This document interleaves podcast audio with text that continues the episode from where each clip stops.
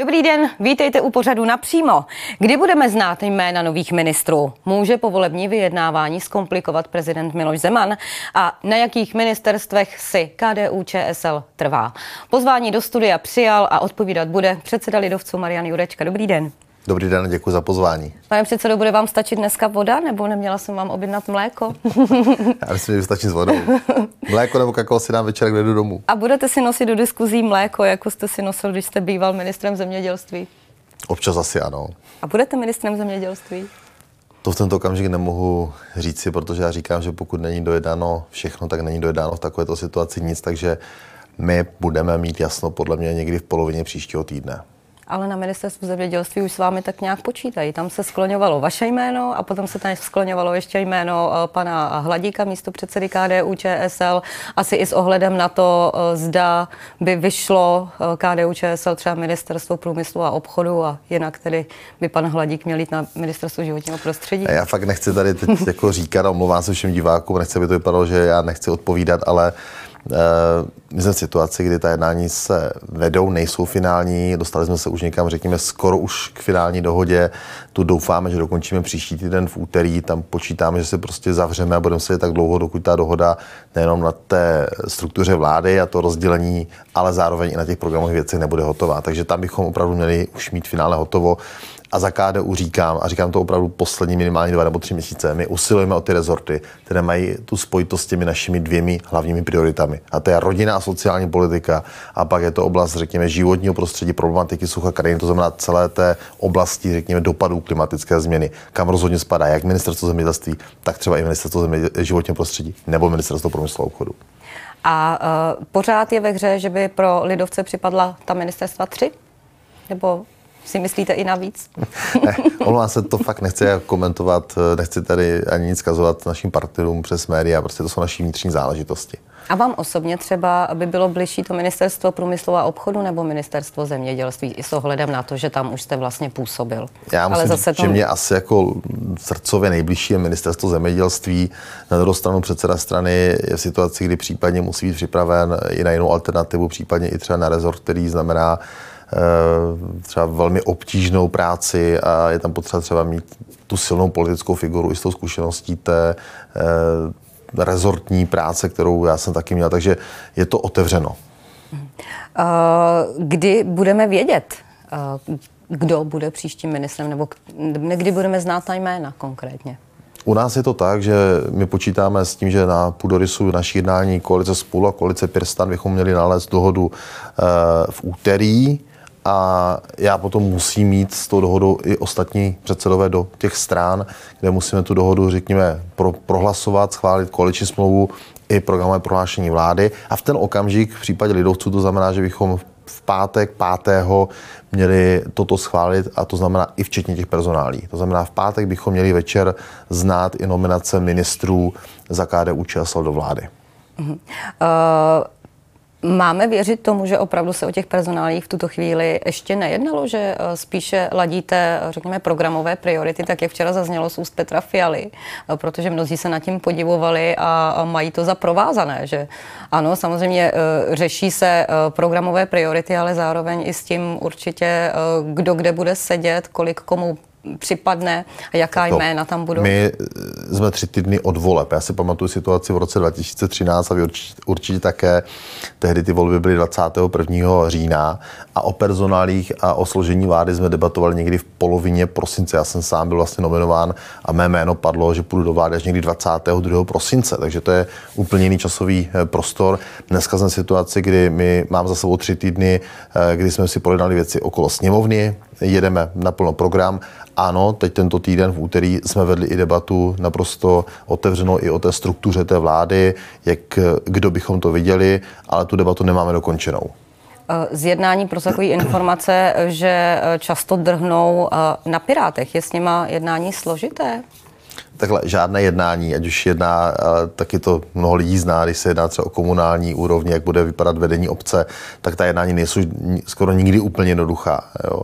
Ale já nemůžu říct, že by to znamenalo, že by z toho jednání někdo odcházel, nebo že by někdo jako byl vyloženě za potížistu. My si říkáme, kdo má zájemné priority, proč třeba ty priority má a tak dále, ale není to tak, že by někdo tam byl vyložený, jako bychom mohli říct, že to je problematický eh, partner u toho jednacího stolu. To ne. Včera na tiskové konferenci vaší zaznělo, že vlastně co se týče programových priorit, tak je tam víceméně schoda. Eh, kde jste se neschodli? Není nic, co bych jako řekl, že jsme se nezhodli. My to máme tak, že z těch programových e, týmů e, k nám došly včera dopoledne poslední výstupy a jsou tam vyznačené některé věty nebo některé části odstavců, kde prostě je třeba na rozhodnutí nás předsedů jestli neupravit tu formulaci, jestli tam třeba nechat konkrétní číslo, eh, které se třeba týká, nevím, finanční částky, nebo třeba, nevím, personály a podobně, tak to budeme řešit ten příští ten úterý. Takže já teďka zase nechci říkat, že na něčem nezhoda, protože to je jenom výstup z toho, co prostě říkají tohle, ať si rozhodnou předsedové stran. Protože my máme za sebou, řekněme, dobrou debatu v tom, že my jsme si vlastně spoustu kompromisů museli odladit, řekněme, v lednu, únoru letošního roku, kdy jsme finišovali náš společný koaliční program. A teďka vlastně jenom ty dva programy koalice spolu, koalice Pirstan jako dáváme dohromady, ale už to se obecně ví, že v těch programech nějaké zásadní nezhody nebyly a to se vidělo už před volbami. Je třeba nějaký bod, který vy jste právě do těch eh, programových priorit chtěli zanést a třeba na něm schoda není?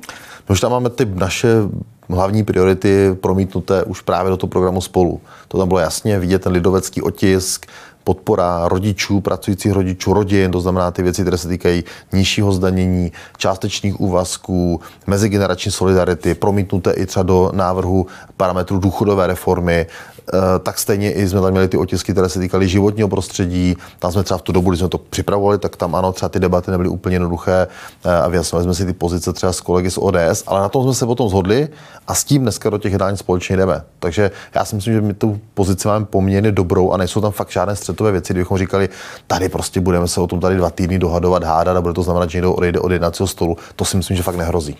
Bude důchodová reforma opět vládní priorita číslo jedna? O, tak vládní prioritou číslo jedna bude asi řešení covidové situace, energetické krize, připravení rozpočtu na příští rok. To budou ty priority úplně nejaktuálnější a nejakutnější. Samozřejmě důchodová reforma je něco, co chceme a i po dohodě s opozicí budoucí dotáhnout v tomto volebním období. Protože tady za ty poslední čtyři roky se udělal kus práce. To já to jako tady v tomhle případě řeknu, do, udělal se velký kus práce, byla tom prakticky skoro zhoda všech v tom politickém spektru, dokonce i těch vyjednávačů, kteří v té pracovní skupině byli za ano, ale vlastně pak do toho hodil vidle pan premiér, který řekl zhruba ten rok před volbami, kdy to bylo ještě stihnutelné, řekl, že to prostě jako on jako řešit nechce. Takže my chceme navázat to, na čem zhoda byla, pak jsou tam nějaké věci, samozřejmě musí se dořešit i ta otázka dofinancování a říct prostě, jakým způsobem se eh, tyto věci dotáhnou, ale já si myslím, že jako na spoustu důležitých parametrů zhoda je. Takže to bude velký úkol pro Šárku Jelinkovou.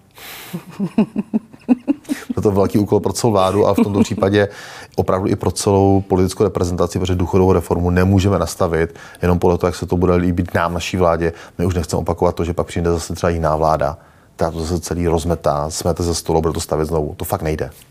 Obáváte se, že eh, by mohl ta vyjednávání třeba nějakým způsobem zkomplikovat eh, prezident Zeman? Uh, ta situace s panem prezidentem není jednoduchá. My samozřejmě přejeme všichni panu prezidentovi, aby jeho zdraví bylo lepší, aby se uh, dostal do dobré kondice. Uh, my si umíme prostě představit oba dva scénáře i s panem prezidentem. Teď si myslím, že tu situaci zjednodušil Andrej Babiš, který řekl, že by prostě to pověření k sestavení vlády nepřijal. Takže vlastně, mu?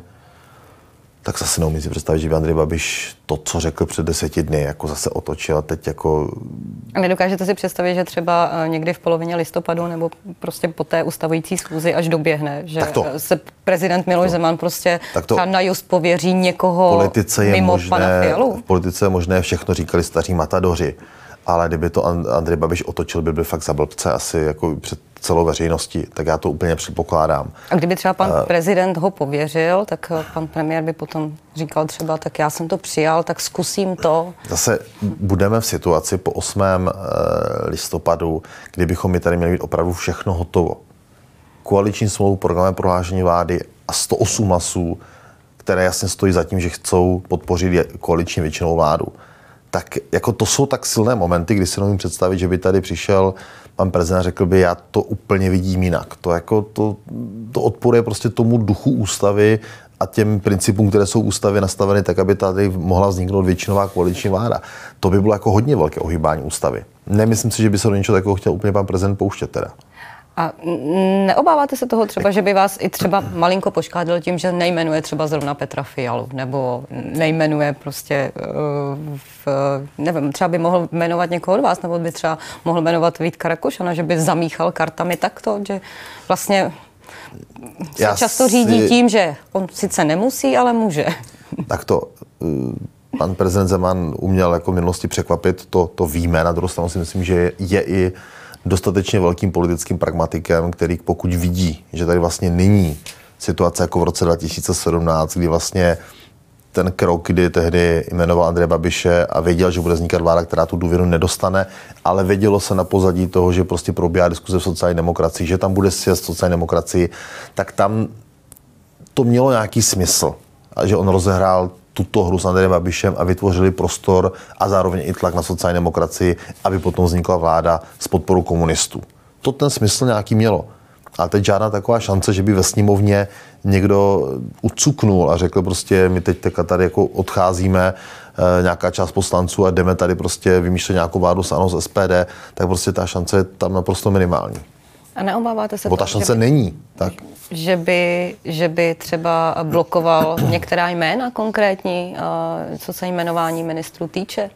Že taky jsme to viděli v minulosti. Takhle, ta země je v tak složité situaci. Tolik problémů, které tady potřebují občané řešit.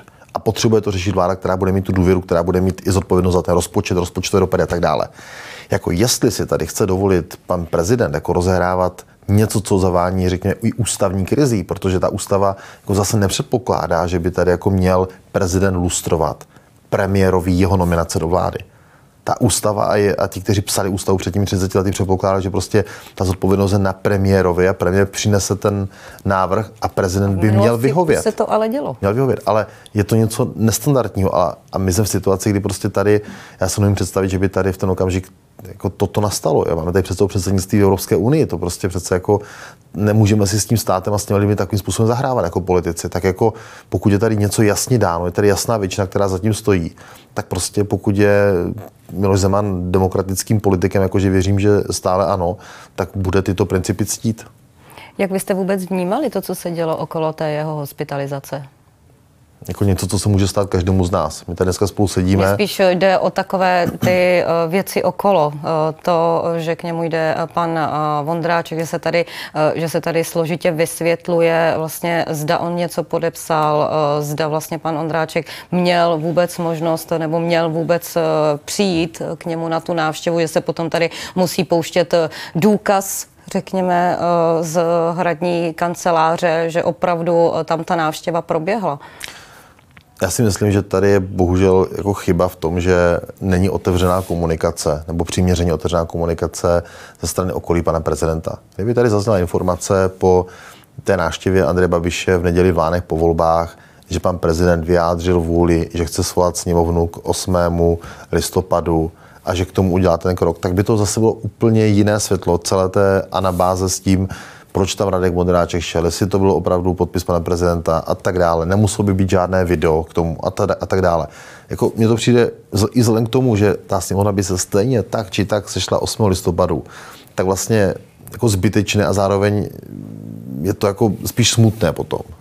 Ty konotace, které k tomu jsou, velká diskuze u veřejnosti.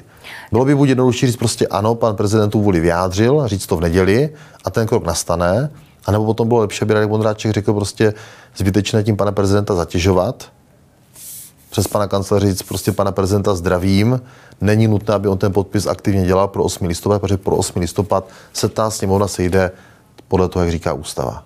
A nepůsobilo to na vás tak, že Radek Vondráček měl rozptýlit eh, možné dohady o, o tom, jak na tom zdravotně pan prezident je, protože on právě zrovna sám, když eh, odešel od toho pana prezidenta, tak eh, vykládal, jak se těší dobrému zdraví, až vlastně ta zpráva, kterou dostal Senát z rukou UVN, tak vlastně do toho vnesla zase trošičku jiné světlo.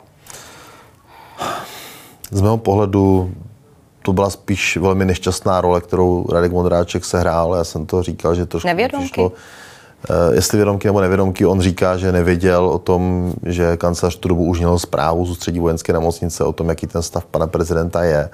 Přesto si prostě myslím, že to měl Radek Modráček odmítnout a měl říct prostě, že v dané situaci prostě tam nepůjde, minimálně tam nepůjde bez předchozí konzultace s lékaři. A upřímně, jako posuzovat zdravotní stav člověka podle, já nevím, desetisekundového videa, mně prostě přijde jako něco, co není, není možné a není ani normální.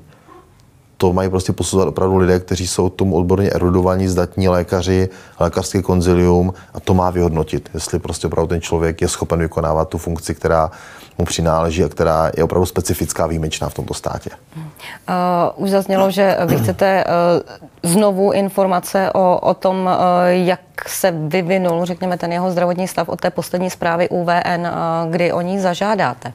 Bude příští týden nebo?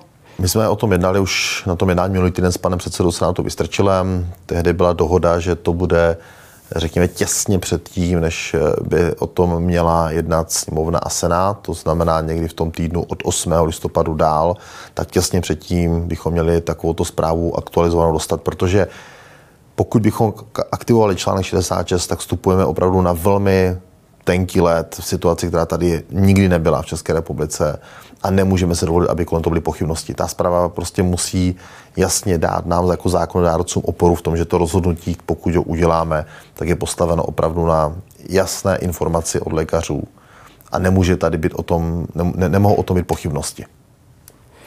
Pojďme k aktuální epidemické situaci. Za včerejšek přibylo přes 6 tisíc nově nakažených, což je vlastně dvojnásobek oproti minulému týdnu. Ta opatření ale vláda začala řešit eh, vlastně teprve minulý týden. Nebylo to už pozdě? Že i když si vezmeme a vlastně zas tak uh, velké restrikce jak přijaty nebyly. Propíše se to nejdříve za 14 dní. Kam až se dostaneme těch 14 dní? Tak já nejsem lékař a... Ale už jsme podobnou situaci zažili. Dívám se na touto optikou, že mám informace a komunikuji s kolegy z antikovid týmu, kteří se tím zabývají každý týden pravidelně. Já si myslím, že tady některé věci měly být dělány dříve. Já například řeknu, i celá, třeba celá, celá ta operace kolem očkování. Eh, mně tam chybí prostě daleko větší a lepší a kvalitnější informační kampaň. Eh, tady pan premiér například strávil mnoho energie tím, že chtěl odeslat před volbami brožurku, která se týkala informací pro onkologická onemocnění a onkologické pacienty. A já bych čekal, že třeba takovou brožurku připraví vláda ve spolupráci se všemi zdravotními pojišťovnami na téma očkování, protože si myslím, že tohle téma je daleko aktu, aktuálnější a akutnější. A pořád si myslím, že tady ten dluh. My jsme včera vyzvali vládu a zdravotní pojišťovny, aby oslovili všechny rizikové pacienty, kteří ještě nebyli očkováni a všechny ty, kteří už dneska by měli dostávat třetí dávku. Aby přímo oni je kontaktovali jako zdravotní pojišťovny, zase s informací o všech pozitivech očkování, ale i o všech rizicích. Je potřeba hovořit o obou těchto věcech. A zároveň, aby vláda a i zdravotní pojišťovny zahájili velmi úzkou spolupráci se všemi praktickými lékaři, protože upřímně každý to známe na svém životě. Asi ten, komu důvěřujeme nejvíc, když se bavíme o svém zdraví, je náš praktický lékař nebo dětský lékař. A tito lidé jsou schopni mluvit s lidmi a říct jim prostě, běžte se očkovat, protože prostě tím chráníte a pomáháte nejenom sobě, svým blízkým a své rodině, ale i celé té společnosti, že se nepřitíží zdravotní systém a nebude hrozit kolaps, nebude hrozit to, že těch lidé, kteří potřebují jinou zdravotní péči, takže ji nedostanou. A pak je tady ještě třetí moment, máme tady teď podzimní prázdniny, někde byly i ředitelská volna. My jsme to také říkali vládě, žádali jsme ji o to, že by nám přišlo vhodné, aby v pondělí při návratu do škol proběhlo celorepublikově plošné testování aby jsme případně tady měli moment, který bude moci, nebo v tom, tom momentu bude moci přibrzdit možné další šíření COVID-19 na to vláda zatím bohužel jako nereaguje, nereaguje kladně. Co se týče toho očkování, tak ještě včera na tiskové konferenci ministerstva zdravotnictví znovu zaznělo, že v té rizikové skupině, nebo řekněme 60 plus u lidí je pořád ještě 400 tisíc nenaočkovaných, eh, řekněme i seniorů. Myslíte si, že vtáhnutím těch praktických lékařů do hry, že eh, se je podaří přesvědčit? Já si myslím, že není moc jako jiná cesta, než opravdu jako velmi, aktivně, toto, tak... velmi eh, aktivně zapojit praktické lékaře, i finančně v té věci třeba více odmění než do posud, protože samozřejmě je to nějaká komunikace, je to čas navíc. Někdy s těmi lidmi musíte mluvit poměrně i delší čas. Není to jednoduché, ale my moc jiných variant nemáme. A máme tady v situaci, máme tady v České republice třeba města i obce, kde máme třeba proočkovanost přes 80% A pokud se nepletu, tak třeba, tak třeba Havličku Brna Vysočině má proočkovanost přes 80% Takže někde to dokázali zvládnout a teď se pojďme jako zaměřit na ty regiony, kde se nám to nedaří. Co jít třeba cestou finanční motivace? U finanční motivace byl opatrný. To by nechal případně individuálně na zaměstnavatelích, ať toto případně řeší oni. Ale co by třeba stát mohl ještě upravit, tak to je třeba například možnost eh, dát eh, nějakou formu uh, volná, dovolené, řekněme, nebo, nebo, nebo plnohodnotné nemocenské situaci, kdy třeba ti lidé mají dva, tři dny nějaké příznaky, tak aby automaticky věděli, že prostě si nechají naočkovat, tak eh, budou moci dva, tři dny být třeba doma. To vidím třeba ještě jako nějaký možný benefit k debatě. Samozřejmě ten největší benefit je přece ten, že snižuju své osobní riziko, že se nedostanu do té nemocnice, že se nedostanu na to áro, na tu plící ventilaci velká a podobně. Část, eh, velká část lidí eh, to jako benefit nevidí, tak ve chvíli, kdy vlastně vy se ujmete, nebo ne vy konkrétně, ale, ale zřejmě přepadne i koalici spolu, vlastně rezort zdravotnictví, tak jak vlastně budete pokračovat v tom očkování, aby jsme dosáhli nějaké hranice, alespoň třeba těch 70% pro očkovanost? To, co jsem tady teď nastínil, jo, to je prostě jako cesta eh, komunikovat s těmi lidmi, zapojit do toho ty praktické lékaře, eh, dělat opravdu jako maximálně možnou osvětu, protože já se třeba přiznám, a to jsem poměrně jako častý uživatel třeba sociálních sítí, omlouvám se televizi, moc nemám čas sledovat, ale já jsem třeba za poslední měsíce jako žádnou smysluplnou kampaň jako vlastně nepotkal jako běžný občan, jako uživatel. To ta kampaň od Miss České republiky, tu jste viděl? Tu jsem neviděl, omlouvám se, neviděl, ale třeba na sociálních sítích jsem, jak na Facebooku, na Twitteru, na Instagramu a tam, že bych zaznamenal nějakou jako dobrou komunikační kampaň nebo vysvětlování, ukazování třeba i na čísle, na datech, jaký jsou, jaké jsou dopady na ty procenta eh, lidí, kteří teďka mají nově pozitivní COVID-19, kolik z nich jsou očkovaní, neočkovaní, kolik končí těchto lidí v nemocnicích, kolik končí na, na, na těch hybkách tady třeba v tomhle mě chybí jako daleko eh, větší jasná informační kampaň ze strany ministerstva. A vidíte, že to se některé věci znovu s tím nárůstem, tak se víc komunikovali, byli víc v médiích a najednou ti lidé projevili vyšší zájem o očkování. A pak samozřejmě dlouhodobě ještě říkáme jednu věc a to je pracovat jako s protilátkami. Já vím, že to je, není jednoduché, odborníci se na tom taky úplně nezhodují, ale třeba ten model a ta inspirace z Rakouska je podle mě přenositelná k nám. A já v tom vidím jeden velký benefit, že člověk, který třeba si myslí, že ty protilátky má, anebo má třeba odpor na tu první dobrou k očkování z nějakých jako různých důvodů, tak v okamžiku, kdy si může nechat změřit protilátky, tak pak ten člověk přece jenom bude přemýšlet trošku jinak nad tím, aby si řekl, mám, nemám ty protilátky a mohu se nějakým způsobem rozhodnout a zároveň to ví i ten stát, jaká je tady množina občanů u kterých prostě nevíme, protože nevíme, že eh, prodělali covid, protože mnoho z těch lidí vlastně nikdy v žádné karanténě nebylo, prostě pro, prodělali ho eh, a nikam s tím nešli, takže o nich žádnou informaci nemáme a nemáme v očkování. I to podle mě pro ten stát by mělo přidanou hodnotu, že ten stát věděl, mám tady nějakou množinu, různě velkou, u které je také případně nižší riziko toho, že mě bude v těch nemocnicích končit. Vzhledem k tomu, že eh, ta epidemie sílí a už je v nějaké fázi, eh, proč se koalice spolu odmítá, řekněme, účastnit eh, debaty o těch opatřeních, která přijmout, aby se epidemie zabrzdila? Protože my přece nemůžeme být v roli toho, že vlastně člověka, který je zatím nominant, není ani 100% jisté, protože ta dohoda finální není, že skutečně tím ministrem bude. Je to prostě nominant, o kterém se tady hodně mluví, ale mohou ještě klidně nastat ten týden ještě teoreticky i jiné varianty. Tak my jako nemáme ambici toho člověka vyslat, aby najednou on se stal jedním z klíčových hybatelů teď v této situaci eh, opatření, které má dělat tato vláda, kdy v té vládě má většinu úplně kdo jiný tu zodpovědnost nese úplně někdo jiný. A najednou se ten člověk může stát hromosvodem jako všeho. Bude na něho poukazovat samozřejmě současný premiér, tato vláda, tyto vládní strany a zároveň bude část veřejnosti poukazovat i na nás. Takže my říkáme, ne, tady jsou jasně rozdělené kompetence i zákonně, i ústavně, kdo za ty věci nese zodpovědnost. A dokud je tady tato vláda, tak za ní nese tato vláda. My ale dlouhodobě, to už děláme přes rok, dáváme každý týden výstupy to, co si myslíme, že by bylo možné dělat. A posíláme to i na to ministerstvo zdravotnictví. A my říkáme, ať ta vláda s těmito výstupy naloží, jak uzná za vhodné. Jsou to výstupy, které jsou konzultovány i s odborníky, některými i odborníky, kteří odešli za poslední, řekněme, rok a půl z ministerstva zdravotnictví. Ale my přece nemůžeme udělat to, že tady uděláme nějaký hybridní model, že tady jako současná opozice, a to jsme my ještě stále opozice, protože nevíme, kdy ta nová vláda vznikne, to může být třeba za měsíc, měsíc a půl, a třeba taky za čtyři. A my tam přece nemůžeme vyslat jednoho člověka a říkat prostě, ten teď řídí celý boj, eh, boj s pandemí, nebo má výrazné slovo boj s pandemí, když on nemá tu většinu v té vládě, nemá tu oporu dalších ministrů, protože to není jenom o ministru zdravotnictví, to, to je také o ministru školství, o ministerstvu vnitra nebo třeba o ministerstvu průmyslu a obchodu, protože rozhodnutí v těchto věcech přece dopadají i na ostatní sektory naší společnosti.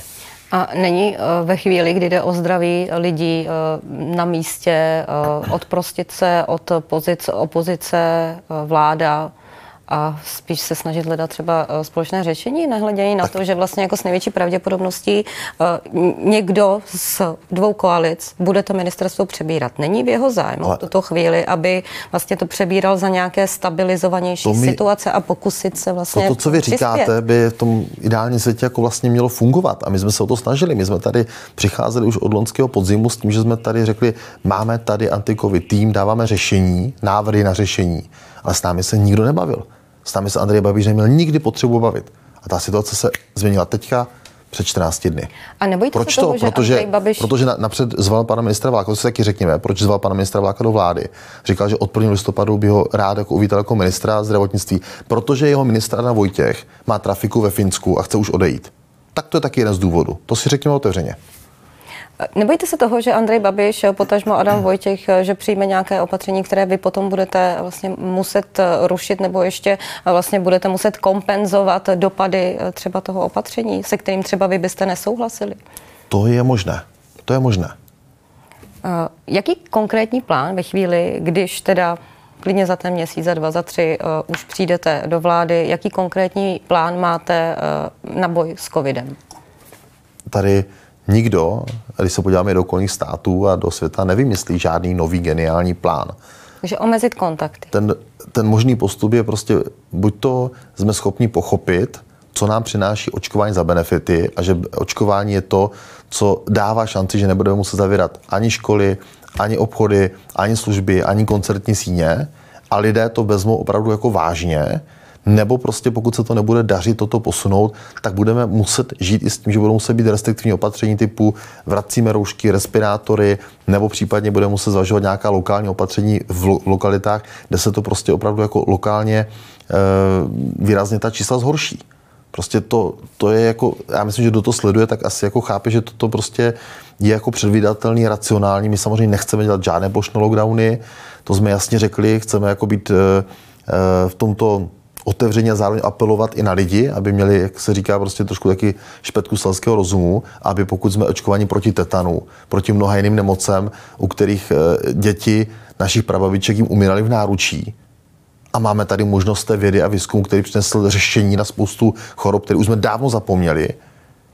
A my najednou říkáme, jako, jako to, to, to, ne, s tím jako my nechceme nic, nic společného. To je přece jako jako postavené trošku jako na hlavu. Tak já apeluji na ty lidi, aby opravdu, a myslím, že to máme dělat všichni jako politici, má to svá rizika, já nevyluču. Každé očkování má svoje rizika, ale má tisícinásobně větší ty benefity, které z toho nám to očkování přináší.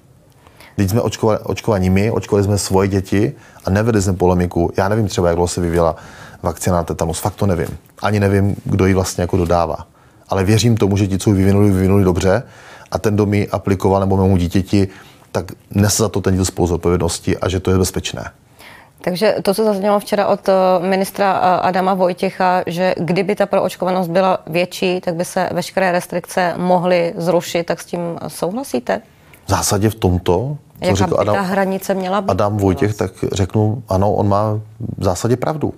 A to, to není o tom, aby to říkal politik, to říkají lidé, kteří se zabývají virologií, epidemiologií a touto oblastí vědy, ti říkají, že to někde ta hranice kolem 75-70% minimálně. A vy máte ambici teda eh, to k ní, až se ujmete vlády, dotáhnout? Ano, to je zatím jako jediné to, co nám nabízí nějaké dlouhodobé smysluplné řešení. Jinak prostě budeme pořád lavírovat mezi tím roušky, respirátory, ruce, rozestupy, občasné zavírání, moc jako jiných variant není. Pokud nebudeme mít, a na to samozřejmě také věda hledá tu odpověď, nějaký efektivní lék.